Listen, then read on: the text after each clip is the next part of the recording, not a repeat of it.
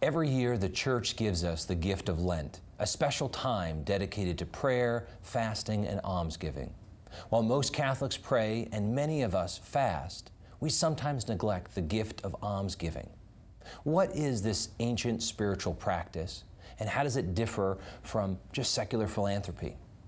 Join us today as we discover the power and the benefit of almsgiving with our special guest, Father Anthony Giambrone, a Dominican priest from the province of St. Joseph. I'm Michael Hernon, Vice President of Advancement at Franciscan University in Steubenville, Ohio, and you're watching Franciscan University Presents. Stay with us.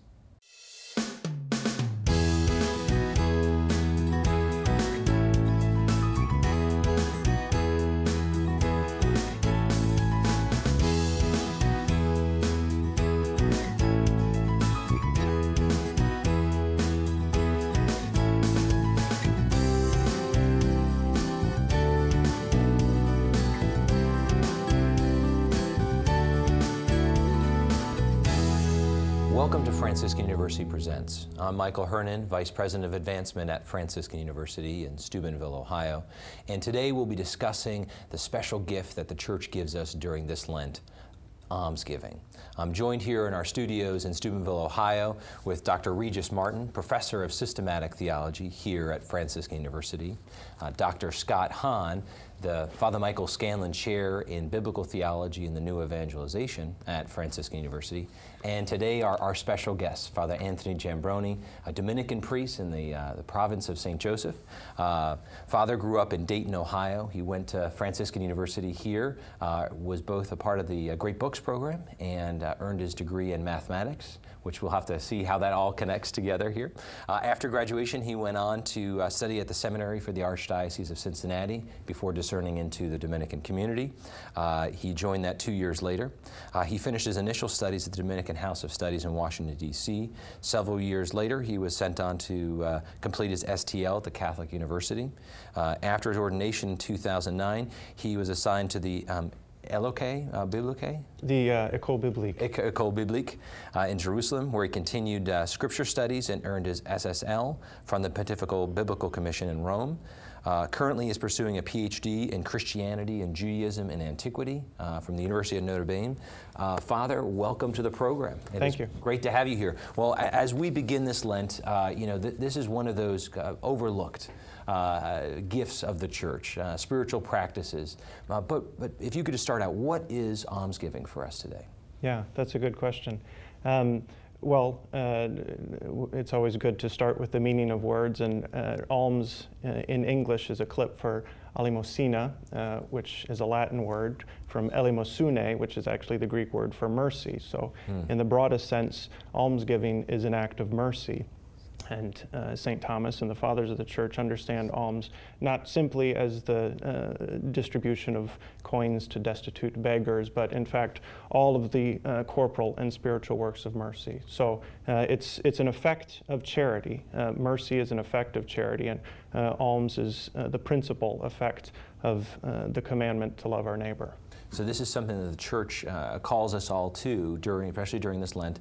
Um, but you know, where, where is this founded maybe in Scripture? Where can you help us just see uh, some of the, the foundations of almsgiving? Sure. Um, well, uh, the short answer is everywhere. Um, there's, uh, there's a certain point in uh, rabbinical thought and uh, Jewish history where, in fact, the word for commandment uh, simply becomes equatable with almsgiving. Mitzvah, we know from the bar mitzvah, the son of a commandment. Uh, the commandment with the d- definite article, the preeminent commandment uh, for the Jews, is understood to be this work of mercy. Um, so we see it from uh, the very beginning. Uh, it, it, appears in the Torah, especially in Deuteronomy. Um, there are multiple provisions, but particularly Deuteronomy 14, the end of that chapter, there's provision uh, to distribute a tithe among the poor. And this progresses, and uh, several uh, later books in the, New, or in the Old Testament, uh, Tobit and Sirach, are very, very um, strong advocates of the importance, the significance uh, Uh, of almsgiving, and then this is simply inherited and intensified in the New Testament, uh, of course, ultimately with the Lord. Um, uh, defining the, uh, the great commandment as the love of God and love of neighbor. Mm-hmm. You know, somebody might say that's really disappointing. Uh, there's no escape. right. Know, this this eleemosynary imperative. Uh, I'm charged that's right. with having to share my largesse that's with right. others. It's not I, optional. I, I, didn't realize that. I, I, I right. thought it was uh, sort of detachable. I thought it was a private transaction between me and Jesus, but in fact, it implicates my neighbor. right. It, it, implicates me. Um, that's that's the rub, um, and it implicates my stuff, which is even yeah, worse. Right, you have stuff. Yeah. right, right. Yeah, the the Lord has a claim on all things. He has a claim on all creation. We're stewards of creation, yeah. uh, and this is this is part of it's an act of charity, but it's also an act of justice. Yeah. Um, mm. That uh, those who are in need have, in fact, a right, uh, which means we have a duty uh, right. to respond uh, to yeah. brothers and sisters who are in want. Yeah. I, I, noticed that when Michael introduced the theme, he was talking about it in terms of a gift. Mm-hmm. I mean, that was a sort of positive spin, which I like. Mm-hmm. It is a duty, it, and it mm-hmm. can be pretty grim uh, mm-hmm. and disagreeable, but it, it, it, necessarily involves something good. a movement of charity, uh, an exercise of, of love. That's right. Yeah. You know, in as much as the covenant can be understood in family terms, you can see a whole economy of gift, an economy of gratitude. Yes. So the justice is not simply uh, the reciprocity between individuals, buyers and sellers in the marketplace, but between parents and children, between spouses, between brothers and sisters as well. And this is writ large in Scripture. You know, when we hear about almsgiving or we hear about tithing, we, we were tempted to reduce it to a Mosaic provision, mm-hmm. and therefore it's something that we have sort of transcended in the new. But even in the law of Moses, you can see the Pentateuch that the tithe comes long before the Mosaic legislation comes. All the way back in Genesis 14, Abraham is paying a tithe mm-hmm. in the patriarchal period of the natural family before the law of Moses is given in Exodus. Mm-hmm. I think that's significant because it shows us that the very fabric of creation, going back to Genesis, has already been crafted by God in covenant terms so that gift and gratitude are inseparable from justice. Mm-hmm. And so the, the, the, nice and neat and convenient distinction between tithing on the one hand and almsgiving on the other, you know, it's not so easily sustainable uh, right. in Scripture. And, and, and, and, I think that's an important point because I think too many people equate them as exactly the same. Are they, in fact, the same, tithing and almsgiving? You know, when we look at those terms, we hear tithing throughout the year, we hear almsgiving much more in Lent. Mm-hmm. So, what, what are the distinctions? Are they the same? Well, I mean, uh, as you say, there's there's a kind of deep convergence, but um, it's important, I suppose, that tithing uh, not be understood in uh, too strictly a legalistic uh, way if, if we're going to understand the convergence of the two. Um, uh, technically, um, uh, a tithe. The, so in in the Old Testament, there are multiple tithes, in fact, and a first tithe goes uh, to the Levites, to the priest, and this uh, second tithe goes to the to the poor. Um, and so uh, one can distinguish uh, between the recipients uh, of these benefactions, um, and that's uh, a certain aspect uh, of, of the difference. Um, but ultimately, um, the, what the New Testament sort of explodes um, is the uh, contractual nature uh, of the, this exchange, the um, uh, strict justice, um, because one of the difficult questions, one of the things people think of when they think of a tithe is 10%, um, and that, uh, that no longer obtains in the New Testament, which becomes yeah. one of the very difficult questions how much am I supposed to give? Right, yeah.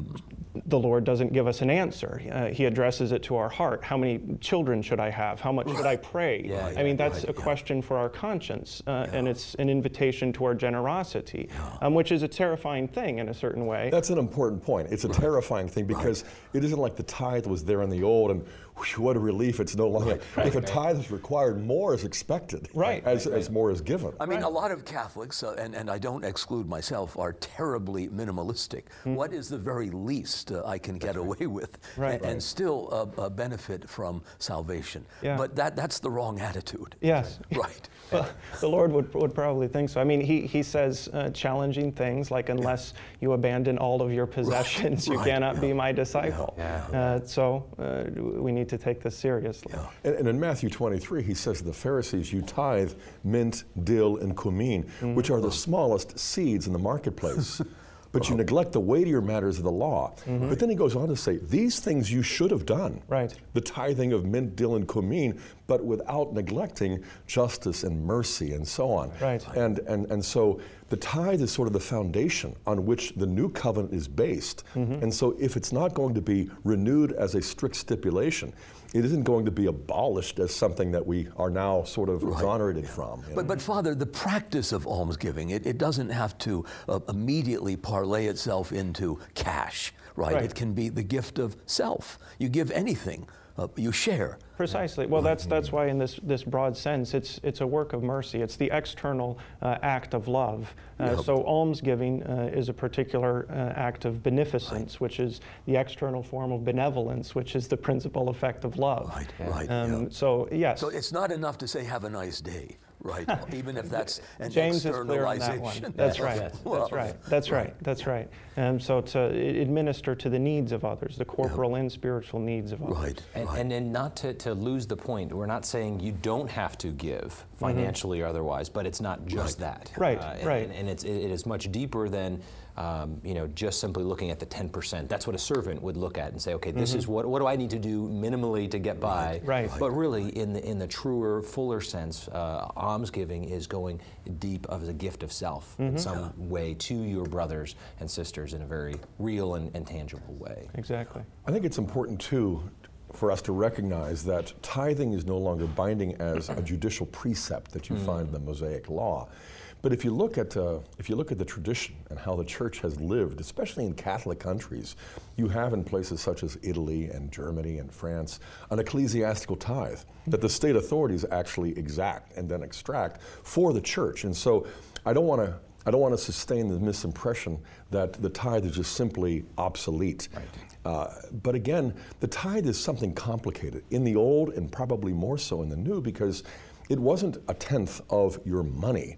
It was a tenth of the increase of your herds and your crops and your flocks. Mm-hmm. So it's naturally, you know, something part of a, an agrarian economy. Mm-hmm. And so if you if you transferred the tithe from crops and herds and flocks to money. The, the Mosaic law actually stipulated that you had to add an additional fifth. It was sort of a disincentive to just reduce it to cash, you mm-hmm. know. yeah. And, and so we have to rethink a lot of things that we find in the old that fit in the new. And I think the best way to do it, as you, you know, as you've already indicated, is by looking at our Lord and what He's saying in the gospel, because it's, it's, it's profoundly radical and deeply disturbing. Yeah, It yeah, is, yeah, yeah. is. Well, and, and if, if we can, in the fla- last few moments of this segment, um, why, why is this important in Lent? You know, why does the church put this uh, opportunity along with prayer and fasting? Why, why is that tied in as the, the triumvirate, if you will, uh, Sure. within us? Sure. Well, uh, for, for multiple reasons. Um, uh, it, it's an act uh, of penitence in as much as, uh, in the first place, the Lord tells us that those who show mercy will be shown mercy. So Right, yeah. uh, it's a, a way of recognizing our own need for mercy to uh, distribute it to others. Uh, it's an, also an act of confidence uh, in the Lord's own gracious gift of mercy. It's a reflection uh, of that mercy. But it's in this way, it's the principle and first uh, response of penitence when those come, uh, penitents come to the Jordan River and uh, to uh, John the Baptist. They say, What shall we do? And he gives them a whole lot of economic stipulations. Uh, this is the way you should respond uh, with your money in, uh, in concrete acts of charity and mercy uh, towards those around you. Uh, it also, of course, uh, is an act of detachment. Right, uh, right, yeah. money is the universal uh, material. Um, it's uh, commutable to all material things, and this is why the love of money uh, is the root of all evil. Um, yeah. And so uh, it detaches us from uh, avarice and over attachment to material things and opens us up uh, to the spiritual. Right. Well, it's profound because I, I, I, do, and I think that's something beautiful to realize that, that, that our detachment, our looking at others, our, our, our, our predisposition during this Lent uh, to really empty ourselves for mm-hmm. Christ and for yeah. our brothers and sisters. That this isn't something s- exclusively just for us, but it benefits us uh, in, in, so many profound ways. Right. Yeah, yeah, that is, that is really wonderful. Um, is almsgiving only a Catholic practice when we, when we think about it from, you, have been studying this and looking at this. Yeah. Is this something. Obviously, we've seen the Jewish roots of it. Mm-hmm. Um, well, it's funny. Uh, in the ancient world, you have Julian the Apostate writing a letter um, uh, to his pagan uh, priest saying, We need to uh, take care of our poor because only the Christians and Jews do. So there is a way in which right. Uh, revealed religion brings this kind of love into the world. Uh, but then it exists especially in the great monotheistic faiths. So one of the five pillars of Islam is zakat, which is uh, the giving of alms. That's, I think, inherited from Judeo Christian mm. um, practice. But certainly Catholics um, and Jews. Uh, practice alms uh, out of the love of God. I think that's a profound point that you make about Julian the Apostate. Here is an emperor who is reigning in Rome in the fourth century after Constantine had already converted and had legalized Christianity. And he has rejected Christianity and he recognizes that Christianity is growing precisely because they not only take care of their own poor like the Jews do, they take care of our poor as well. Right. We must stop that, you right. know. Right. And uh, what a challenge it is for us to advance the new evangelization by sort of, you know, the, the same sort of means. Mm-hmm. Yeah, I mean, his motives are, are suspect because of his imperial pride. We can't have those damn Christians uh, uh, besting us in the marketplace of right. giving. Right. Yeah. That's right. Well, um, we've been talking about almsgiving here on Franciscan University Presents. Now let's go to what are some of the benefits uh, that we see uh, in almsgiving. You're watching Franciscan University Presents. Stay with us. As the Lenten liturgy frequently repeats, God offers to us sinners the possibility of being forgiven. By drawing close to others through almsgiving, we draw close to God. It can become an instrument for authentic conversion and reconciliation with Him and our brothers. Pope Benedict XVI, 2008 Lenten Message. My name is Michael Villanueva. I'm majoring in philosophy and theology. Last semester, I had sacraments with Dr. Hahn. And uh, I'll tell you right now, it was the best class of my entire life. A- every class, I'm just knocked out of my chair. It hits me like a ton of bricks. The beauty of the truth that he's speaking to us. Something so simple, but so beautiful and so profound and so powerful. Franciscan University is academically excellent and passionately Catholic.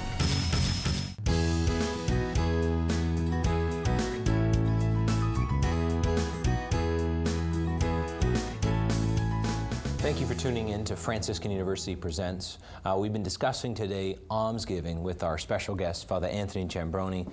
Um, Father, when we talk about almsgiving, um, how is that really uh, different? Uh, you know, how is Christian charity different from secular philanthropy? How does the how does the two, if they're the monetary exchange of goods, uh, mm-hmm. if you will, how does that how does that differ? Yeah, that's a good question. We just uh, talked about Julian the Apostate in this uh, kind of sense that we're not doing what the Christians are doing. There is uh, a long tradition, uh, a pre Christian tradition in the pagan world of what's called euergetism, which is um, good deed doing, mm. and it's uh, usually done on a, magnific- a, magnificent scale. Um, and it's usually done with an inscription of your name in a mosaic somewhere. Yeah. And we still see this as people donate buildings and uh, and stadiums and things like this is uh, very often uh, it's amount it, it's a way to kind of capture status and, and promote the self um, so uh, the first distinction, of course, would be uh, the, the question of motivation. Don't let your uh, right hand know or left hand know what your right hand is doing.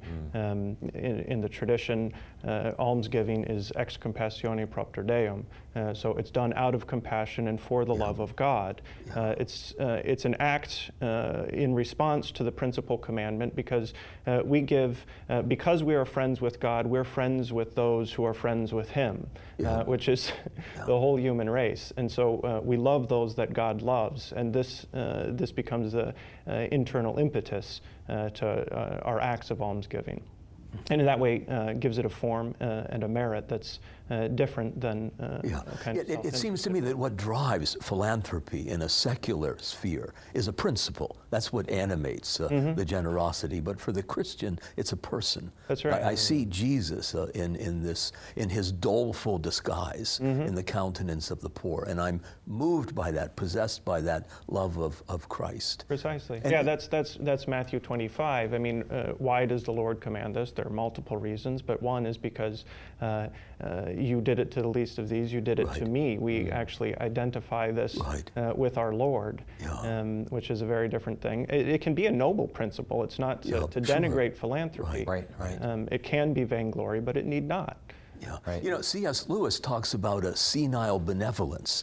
I think this comes out of his problem of pain. He's trying to distinguish love from the counterfeit version. And he uses the example of the rich uncle who throws money at his nephew because he can't bear to be with him. Uh, and, and so it's a senile benevolence. Uh, it, it masks uh, a deep dislike and indifference uh, uh, for this guy. Uh, and, and that's what Christianity rescues us from. It, it, it introduces the personalist equation. You're doing this for me, a person. And that, And- that and for- motivation makes all the difference. Well, precisely, and, and that's why the widow's mite can be worth as much as the one who, who Yeah. uh, builds a building or throws a lot of money at his, uh, his Although I'd rather have a check from Donald Trump than the widow's money. But At the same time, I think we want to distinguish the, the motivation, which is absolutely right headed, from the object, because there is a sense in which uh, the object of philanthropy is sort of the common good in the mm-hmm. natural order. Yeah. And if this world is all there is, then philanthropy is really all we need. Mm-hmm.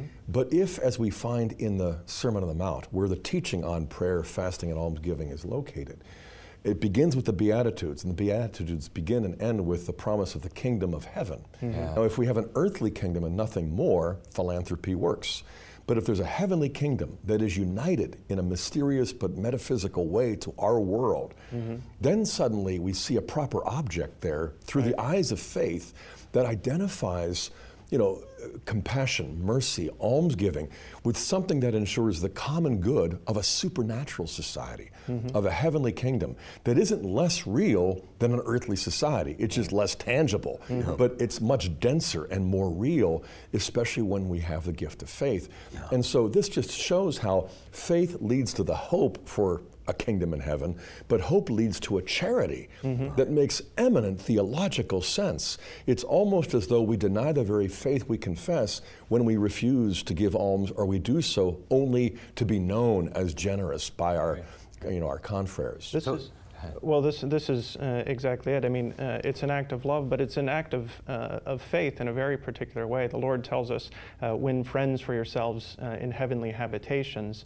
Um, Saint Leo the Great used to play on this a great deal. The notion of creditor. Um, The Book of Proverbs has this line that uh, he who gives to the poor makes a loan to God. The poor person isn't going to repay you.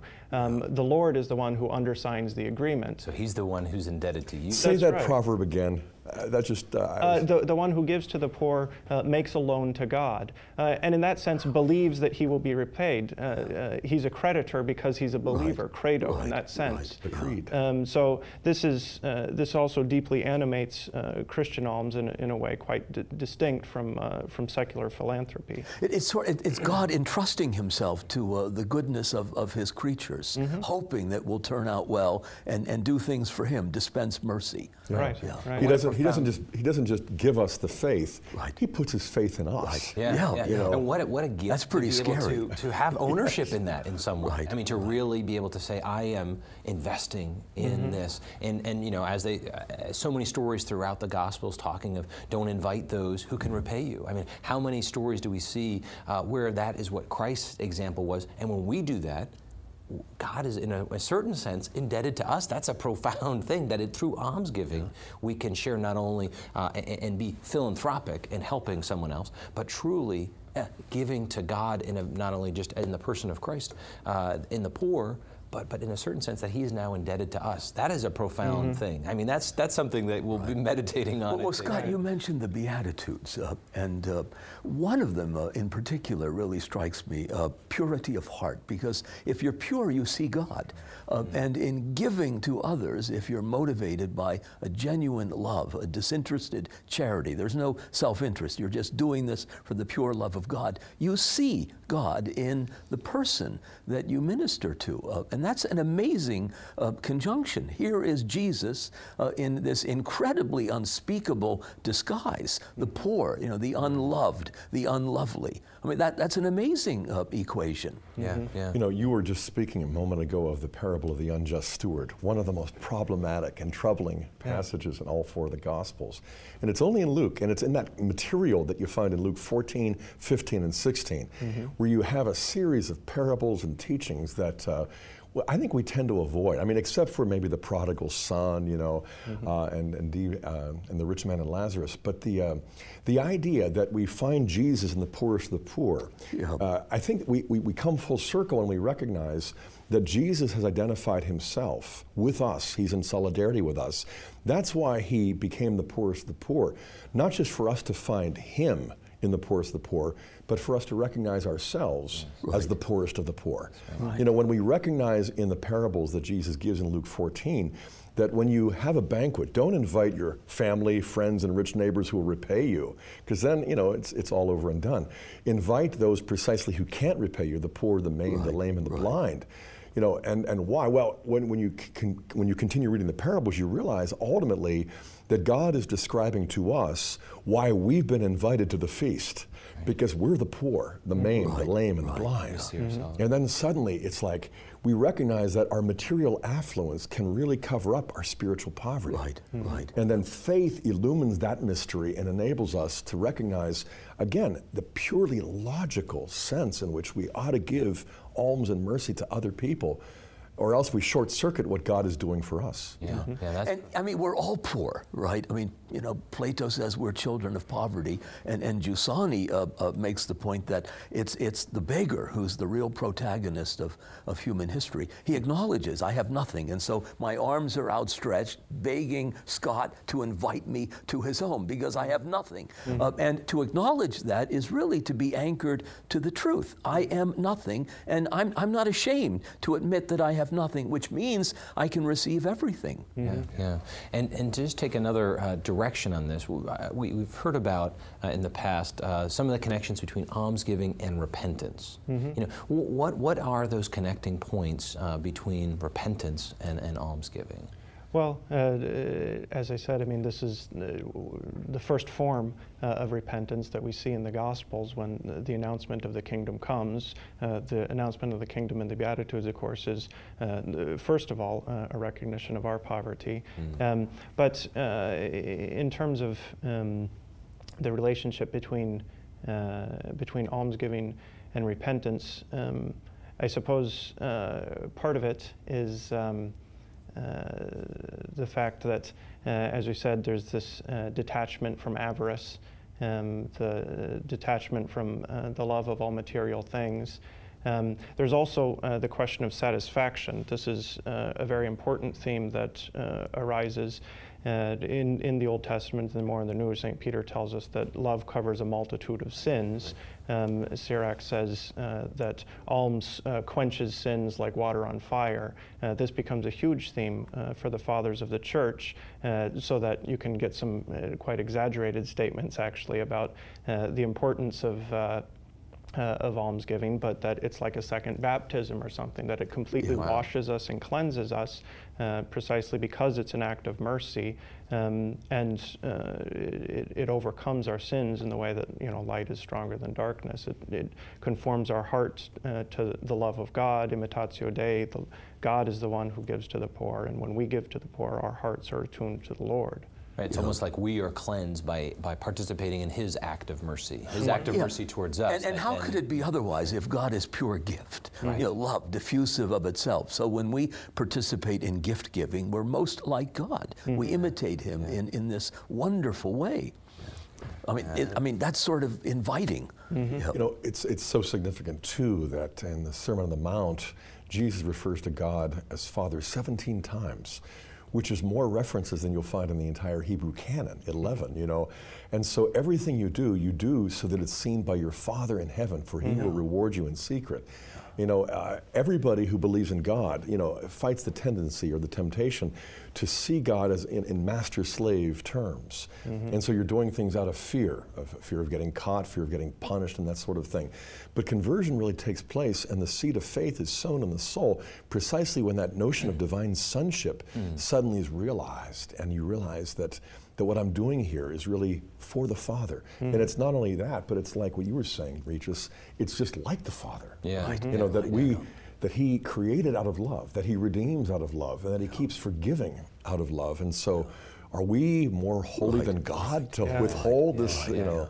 Well, and, and, there's a beautiful part. You know, I, I work in fundraising uh, here at Franciscan, um, but you know, whether it's EWTN or, or, so many other great organizations, when people have the opportunity to give, mm-hmm. um, I believe it's just it's a profound opportunity for conversion of that person. Mm-hmm. You know, where they are giving of themselves in a new and profound way, where they, they see something different. You know, where they're they're given a chance to be a part of something that is beyond themselves. So whether mm-hmm. it's the poor, whether it's educating, whether it's evangelizing, whatever spiritual corporal work, there's just an opportunity for God's grace. Mm-hmm. And, and to me, that's profound. Mm-hmm. Um, but I guess the, uh, leading from that, you know, are there benefits? Because, you know, you hear sometimes Christians talking about the benefits, uh, even the temporal uh, benefits that come along with this, uh, uh of giving. You know, does God promise benefits uh, with almsgiving? Mm-hmm.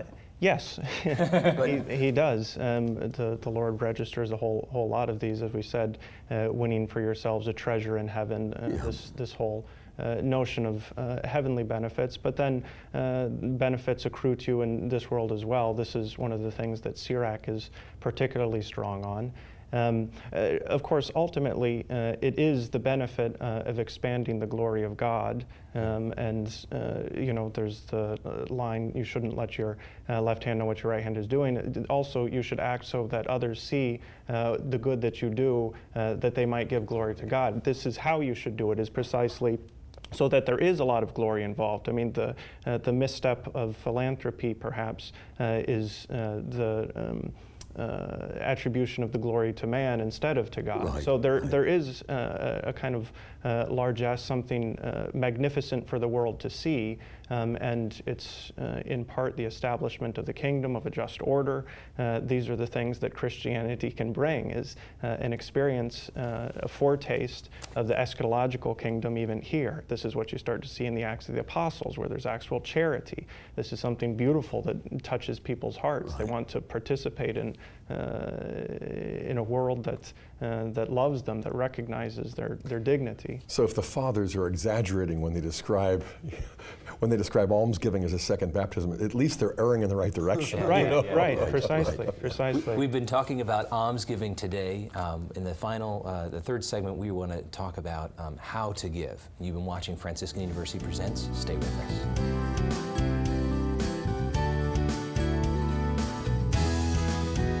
Almsgiving, according to the gospel, is not mere philanthropy. Rather, it is a concrete expression of charity, a theological virtue that demands interior conversion to love of God and neighbor, in imitation of Jesus Christ, who, dying on the cross, gave his entire self for us. Pope Benedict XVI, 2008 Lenten Message.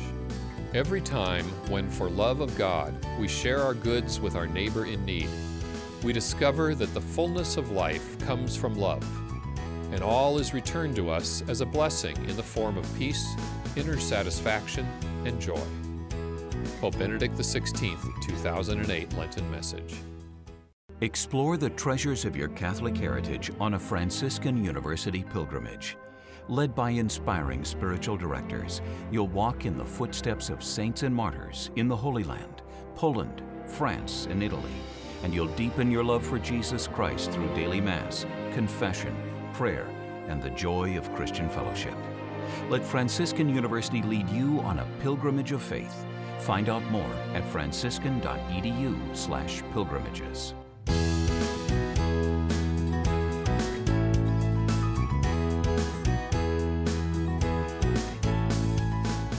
tuning in to Franciscan University Presents. Uh, this entire program springs forth from the heart of Franciscan University.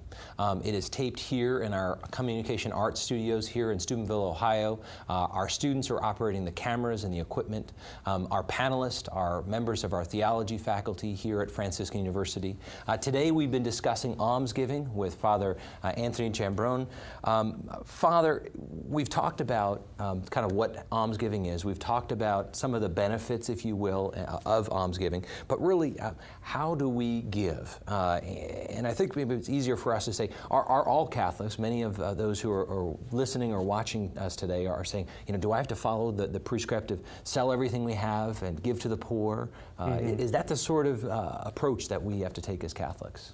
Uh, well, that would just sort of affect a grand swap where you'd have a different set of people with all of the resources and a different set of right. poor, I suppose.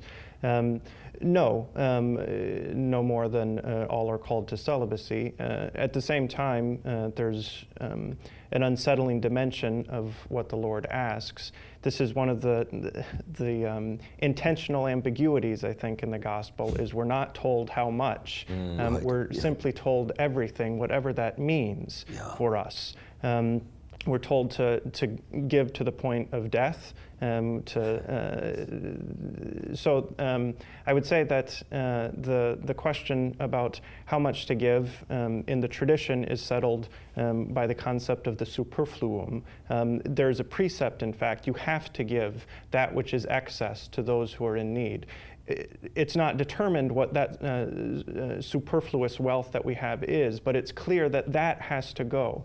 Uh, there is, in fact, uh, a just right to um, our own needs and to uh, maintain um, one's station in life um, with all of the things that are attendant on that. But beyond that, it belongs to the poor. Yeah, that's profound. I mean, so we're not talking. I mean, I think there's always been a good marker of the the 10%. You know, people often talk mm-hmm. about what what should they give, but really, you're saying is, uh, and I've heard uh, Frank Hanna and some others talk mm-hmm. about this, where there is this excess that that really almost entirely belongs. That's uh, that's the position of the church fathers. That's the yeah. position of uh, of Saint Thomas.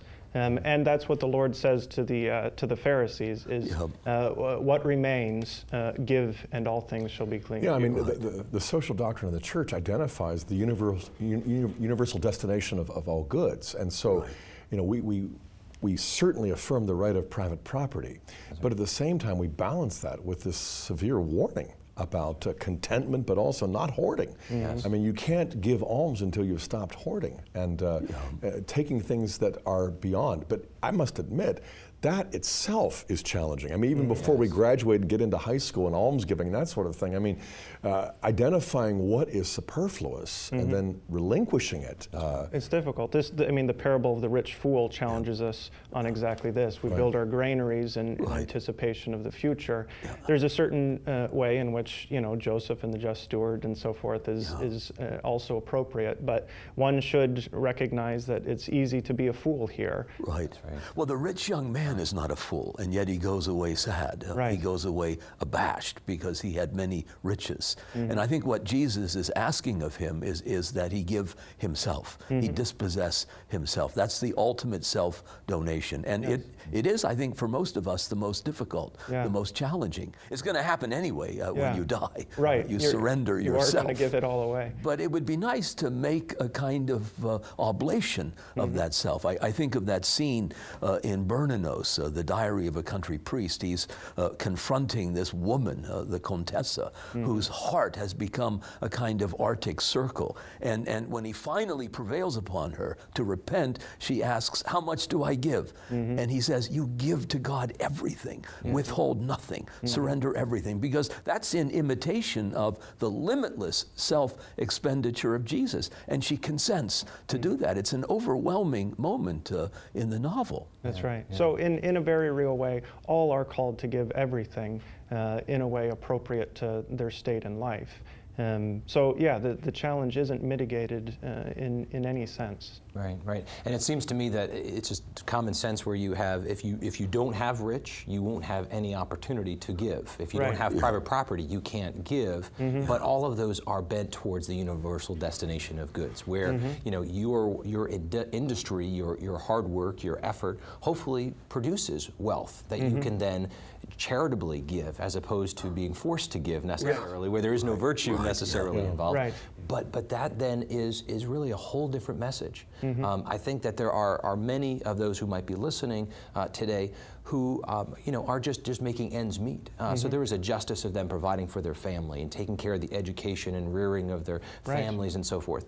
Um, but I think there's still even those are not exempted um, from giving. Uh, there is a certain true sense that all of us are called, regardless of our state in life, regardless of our abilities. Uh, but hopefully we should be able to have more wealth to give. Well, this uh, is right? And- one of the ways as well in which the broader sense of almsgiving as mercy uh, is also helpful. That uh, uh, it's not simply uh, financial benefactions, but uh, it's a gift of self. Right. Um, and this is a call to deep, deep generosity at every level of our uh, every level of our existence, our, our entire life. Well, isn't that the criterion finally for admission into the heavenly kingdom? Have you shown mercy? Yes, I mean, yes. we, we have a colleague, Jim Harold, a, a lovely man who always tells his students on the first day if you show up for class, you're going to get mercy. If you don't, you get justice. Nobody wants justice. But really, God is more demanding. I mean, he, wants, he wants us to show mercy. Right. You know, the rich young ruler exemplifies the model in our society because rich, you know, he's wealthy, he's young, and we want eternal youth, and there's power, authority as a ruler. And, you know, he, he goes away sad because he couldn't think of anything except what he had to give up. Mm-hmm. If you just shifted the focus to what he would get in return, you mm-hmm. know, he would get the kingdom of heaven. And in, in that same passage there in Matthew 19, Peter asks the question, you know, we've given up everything. Right. What's in it for us? And Jesus doesn't rebuke him for asking the question. He just says, "You'll get back a hundredfold with persecutions in this life." You know, and so you know, it, it's a healthy reminder. I've always enjoyed this phrase that came from the Journal of a Missionary who was martyred. You know, he is no fool to give up what he cannot keep to gain what he can never lose. Yeah. And that's precisely the reminder that our faith continually renews within us. You know, Right, So yeah. Well, you know that, that scene in uh, A Man for All Seasons uh, in the prison cell where More is awaiting his, his judgment and execution, and his daughter shows up and she tries to plead with him. After all, Father, in reason, haven't you done enough to satisfy God? And, and More says, Look, it isn't finally a matter of reason, it's a matter of, of love. Right. And you can't put a price tag on love. You give everything for your beloved, and, and he does. Yeah. Uh, Father, I, I know something that, that I tend to struggle with, and I think many do, is when we go to some very specific examples and looking at saying, how do I give to the poor, as opposed to um, you know some group that I may have great trust in. There's a there's a, a beggar on the street corner. Um, you know, where does prudence come in? Where does charity and, and prudence work together? We have someone uh, we've all experienced it on a city street with somebody asking for you. You're not sure what, what to do in that situation. Can you Yeah. give some advice, uh, Yeah. insight onto that? Well, prudence obviously figures in as it does with, with every moral action. And so uh, the first estimation of prudence in the giving of alms is uh, a reckoning of the needs of the recipient uh, and uh, the resources of the beneficiary um, or the uh, benefactor. Um, so uh, that's a first estimation that has to come in. Um, the, the counsel that you find uh, many of the saints giving um, is, in the first place, um, God lets His sun shine on the good and the wicked alike. Um, and in some sense, uh, if this is to be a reflection of the love of God, it's not as though people have to come with their moral credentials. Right. Um, and uh, while on the one hand, uh, one doesn't want to be an enabler if that's evidently what's going to happen, uh, if money gets squandered uh, in a particular way, that's um, uh, in some sense uh, immaterial, I suppose, to the act of generosity. Um, it's, um, it's obviously important, um, particularly when we think about uh, institutional acts as well, that one doesn't want to enter into material cooperation with evil. Um, and that can happen at a broad level or at a personal level. Uh, but generally, uh, one needs to uh, defer to the impulse of generosity Um, and mercy is that which doesn't respond to the merits of the individual, but the misery of the individual. Yeah. Yeah. Right. You know, Deuteronomy doesn't give us the basis for any kind of uh, calculus. At the same time, you can see that um, the, the two tithes that are given, you know, the tithe that is given in the first, second, fifth, and sixth year, uh, fourth and fifth years, you know, is to the temple, the central sanctuary. Then the poor tithe that is given the third and sixth year is given to the, the poor in your local area. And so, you know, there's a sense in which we really ought to target the church as the central sanctuary. And at the same time, we ought to make provisions for the poor. I think we then also apply prudence in a way that, okay, we can't give to Planned Parenthood, even if it's a 501c3, you know. We can't give money to the person who can't afford the abortion as she's going into the clinic. Um, but we, we, I think we can recognize the priority of giving to the believing poor not to the exclusion of the unbelieving poor, but to the, the prioritizing of that, you know. Uh, and so it, you know, it ought to begin with the household of faith and then spill over like it does with our Lord who sends the sunshine and the rain upon the just and the unjust. We turn the other cheek, we give the, you know. But you don't want to push that too far I because know. then, then you'll insist on the membership card. I mean, have you That's been right. baptized? Because otherwise, I'll look for the more deserving poor. That very phrase, I, I, I think, uh, sends up red flags because it's so patronizing. It's become a kind of shibboleth. I mean, there's an implicit programmatic project. Only those who deserve my charity uh, will be the recipients of it. Well, if anybody deserves charity, nobody gets into the kingdom uh, Right. because we all deserve to go to hell. Right. But happily, God uh, doesn't make those uh, distinctions. He's not a Kantian. On, on the other hand, I mean, uh, an important aspect of this is that giving to the church is a recognition that the church is the poor in, in the privileged sense. Yeah, Uh, It's the identity, the, the Anawim, uh, this kind of uh, person in the Old Testament uh, that receives all the benefits uh, of God. So uh, it's important uh, to give this privileging without recognizing that uh, even on the outside, um, there's, there are those who are called uh, to uh, be brought in precisely through these acts of mercy. You know, perhaps you remember the uh, exchange of Walter Hooper and C.S. Lewis. Walter Hooper was walking down the street with C.S. Lewis, and Lewis just instinctively reached into his pocket and gave to a beggar. And a moment later, Hooper asked him, "You know, aren't you concerned about how that guy is going to go spend it on alcohol or whatever?" And he said, "Frankly, I, I- I'm not so concerned about what he's going to do with the money, but I was more concerned about what I would do if I retained it. You know, Uh, and and the concern over that that sort of disordered deta- attachment. You know." Yeah. And the primary the primary obligation needs to be charity. Needs to be thinking first and foremost about that. Not that we, we disavow all prudence, not that we disavow Right. all of our insight looking at the situation. But that that right. beautiful story of Lawrence, the deacon of Rome. I mean, the emperor demands uh, you bring the riches uh, as soon as possible, and he shows up the next day with all the poor of Rome, the teeming masses. It, it got him barbecued, but but nevertheless, it got him into into paradise. And that was true charity. that was true charity. gift of self and that, and that you know you, you don't just become uh, you know he showed and then lived that that full gift of self right, Uh, right. and I think that's what, what we're really talking about with almsgiving. It, it is it is the charity it is the gift of self uh, even more uh, necessarily than just a prudential action. Uh, it- it's really the profound thing that we are all called to as Christians.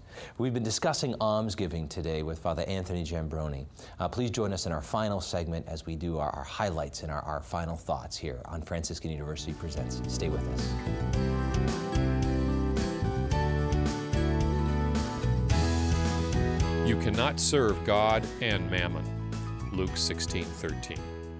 Almsgiving helps us to overcome this constant temptation, teaching us to respond to our neighbor's needs and to share with others whatever we possess through divine goodness. Pope Benedict XVI, 2008 Lenten Message. According to the teaching of the Gospel, we are not owners, but rather administrators of the goods we possess. These, then, are not to be considered as our exclusive possession, but means through which the Lord calls each one of us to act as a steward of His providence for our neighbor. Pope Benedict XVI, 2008 Lenten Message. My name is Kelly Butler, and I'm a communication arts major. I took independent digital filmmaking. Definitely intense. Many all-nighters in the editing lab getting things done. Pope John Paul II has a quote, Do not be afraid to go out into the streets and into public places to preach Christ like the first apostles. That's what we're called to as Catholics and as Christians. You have that responsibility that every work you create should reflect Christ. Franciscan University is academically excellent and passionately Catholic.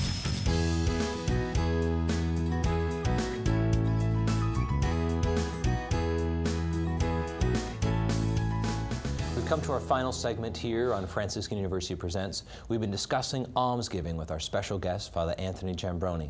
Uh, so now we're having our, our concluding thoughts. Regis, could you start us off? Well, it's, it's always a, a, a challenging theme, I, I think, uh, this subject of how much do I give and why must I give. And it's particularly uh, uh, difficult uh, during a period of Lent mm-hmm. when, after a week or so, you've grown pretty weary of uh, this feast of austerity. Uh, I remember uh, asking a friend what he was giving up for Lent, and he said, I'm taking cold showers. And then he asked me what I was doing. I said, Well, I'm giving up sugar in my morning tea. What, what a sacrifice. How heroic. And now you're telling me that I've got to make a gift of, of, of self uh, to others. Uh, one of the impediments, I, I, think, apart from, from sin, that makes it difficult to be generous is the government. Uh, the presence of omni competent government will take care of everybody's need. Just sign up for Obamacare and they'll dispense charity.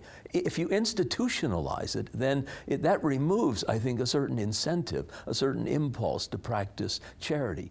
But another impediment is the nature of the world we live in. Uh, we live in a postmodern world where people don't think of themselves in terms of having a soul. Mm. Uh, they don't even think of themselves in terms of being a citizen. I'm a consumer. I've got all this stuff, and this is what constitutes my identity. So, why in the name of heaven should I want to part with my stuff? That's like jettisoning my very self. So, the, the evangelical uh, uh, necessity of persuading people, disabusing people of that postmodern twitch, I, I think is, is ongoing. And uh, you've got your work cut out for you because you're dressed like a poor man. you've got to persuade us to be poor. Yes, yeah. yes, yes, that is great. Uh, Scott? Well, I appreciate this conversation, and I also appreciated some of the materials that we had beforehand to prepare for the show it reminded me of you know what I was discovering a quarter of a century ago in becoming a Catholic. And now, after 25 years, I realize two things. Number one, that the Catholic faith is much more beautiful than I thought when I entered the church. The second thing is that it's much harder than I realized when I first became a Catholic. You know, uh, it's one thing to become a Catholic; it's another thing to become holy. It's one thing to know the truth. It's another thing to live out love. And what a challenge this is, especially when it comes to, you know, moving beyond just simply praying to fasting. Uh, and then moving beyond fasting to almsgiving. And not moving beyond in the sense that we don't pray or we don't fast anymore, but there's a sense in which all three of them have to be coordinated. But almsgiving is definitely the one that really pinches us in some ways, the most painful way. And yet it's also what objectifies how much faith we have and how much love we have. It, it doesn't just tell us whether we have it or not. We can look at how little or how much we give and figure out how little or how much faith and love we have. And that, I think, is, is uh, uh, an ultimate test and a challenge for us, especially in Lent, where we have to remind ourselves over and over again the Lord can never be outdone in generosity. You know, that's not the path to the prosperity gospel. But it's a reminder that there is a supernatural prosperity that we've got to be really longing for and, uh, and living for, especially in Lent. So thanks for joining us. It's yeah. really been good. Yeah, it is great. Father, your closing thoughts? Well, just, just as you're saying there, the, um, uh, the challenge posed by this theme is something that uh, remains startling to me. I uh, have been amazed to uh, uncover, particularly in the fathers of the church, uh, St. Leo especially, um, the incredible intention, uh, attention that they give to this theme as just uh, indispensable, central dimension of uh, Christian behavior. And I feel like in a lot of ways it's been mitigated, perhaps because we live uh, in a society where uh, government takes care of uh, a lot of this. But um, to let it um, confront us uh, with the basic call ultimately to martyrdom. I mean, to this uh, mm. gift of self. The example of St. Lawrence is, is very apropos, I think. Uh, precisely the one who ministers to the poor is the one who gives himself uh, for that very reason. Um, St. John says in, in the first letter, uh, let's not love in word alone, but in deed. And that's that's simply uh, what the call to almsgiving is, is to actual uh, external manifestation uh, of the love of God by uh, the love of neighbor for his sake. So it is, it's, uh, it's the metric of our authenticity as Christians, which is, which is a frightening thing, but also an encouraging admonition. it shows us the way in which we should behave as Christians. Um, there's a neat exchange between Gerard Manley Hopkins and Robert Bridges, uh, exchange of letters. Bridges was an agnostic who wrote to Hopkins and said, uh, How can I come to believe? And Hopkins replied, Give alms. Yeah. Um, mm. And uh, in fact, give alms to the point of sensible inconvenience. Um, yeah. He says uh, we should feel virtues that pinch us, uh, that we have to pay a high price for. Uh, and uh, if anything can change a man, that will. So, this is the sort of thing that uh, precisely because uh, it's uh, external, precisely because uh, it's communal, but motivated by the internal love of God, it touches the whole person in, in his fullest context. And so, in that way, can transform the full person. So, it's, to me, it's, um, it's a centerpiece of the gospel uh, and the way that we can be uh, transformed by the love of God. Mm. Oh, well, thank you, Father, for joining us. Thank you for uh, all the work you're doing. It's, uh, it's great to see alums of Franciscan out there uh, teaching and preaching, and, and, by your own life, uh, just giving witness to this in your study, but also just in your, your very character.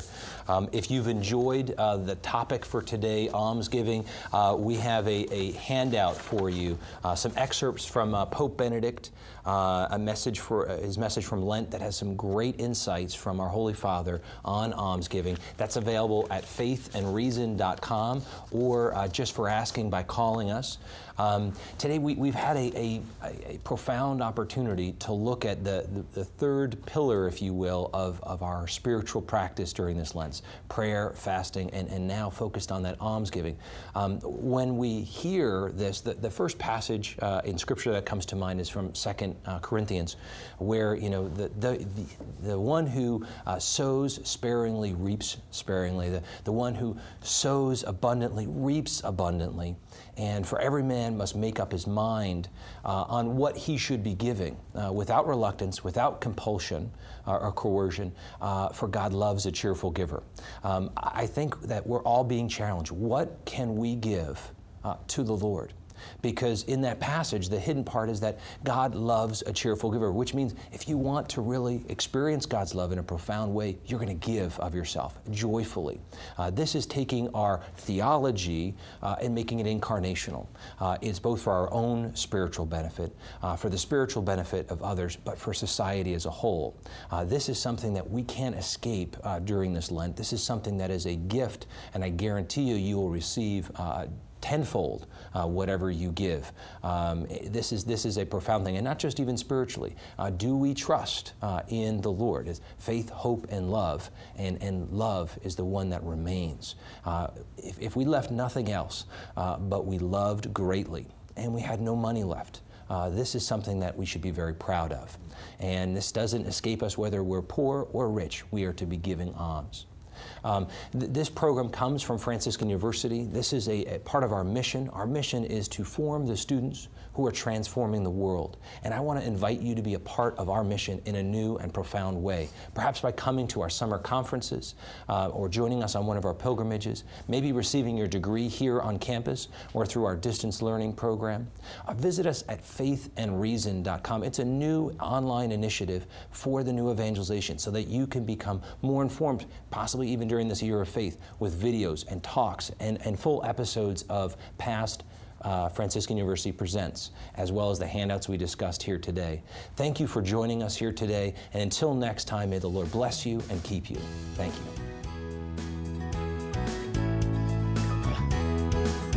To download the free handout on today's topic, go to faithandreason.com.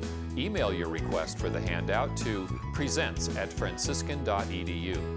At faithandreason.com, you can also purchase past episodes of Franciscan University Presents, or request today's free handout and purchase past programs by calling 888 333 0381. That's 888 333 0381, or call 740 283 6357.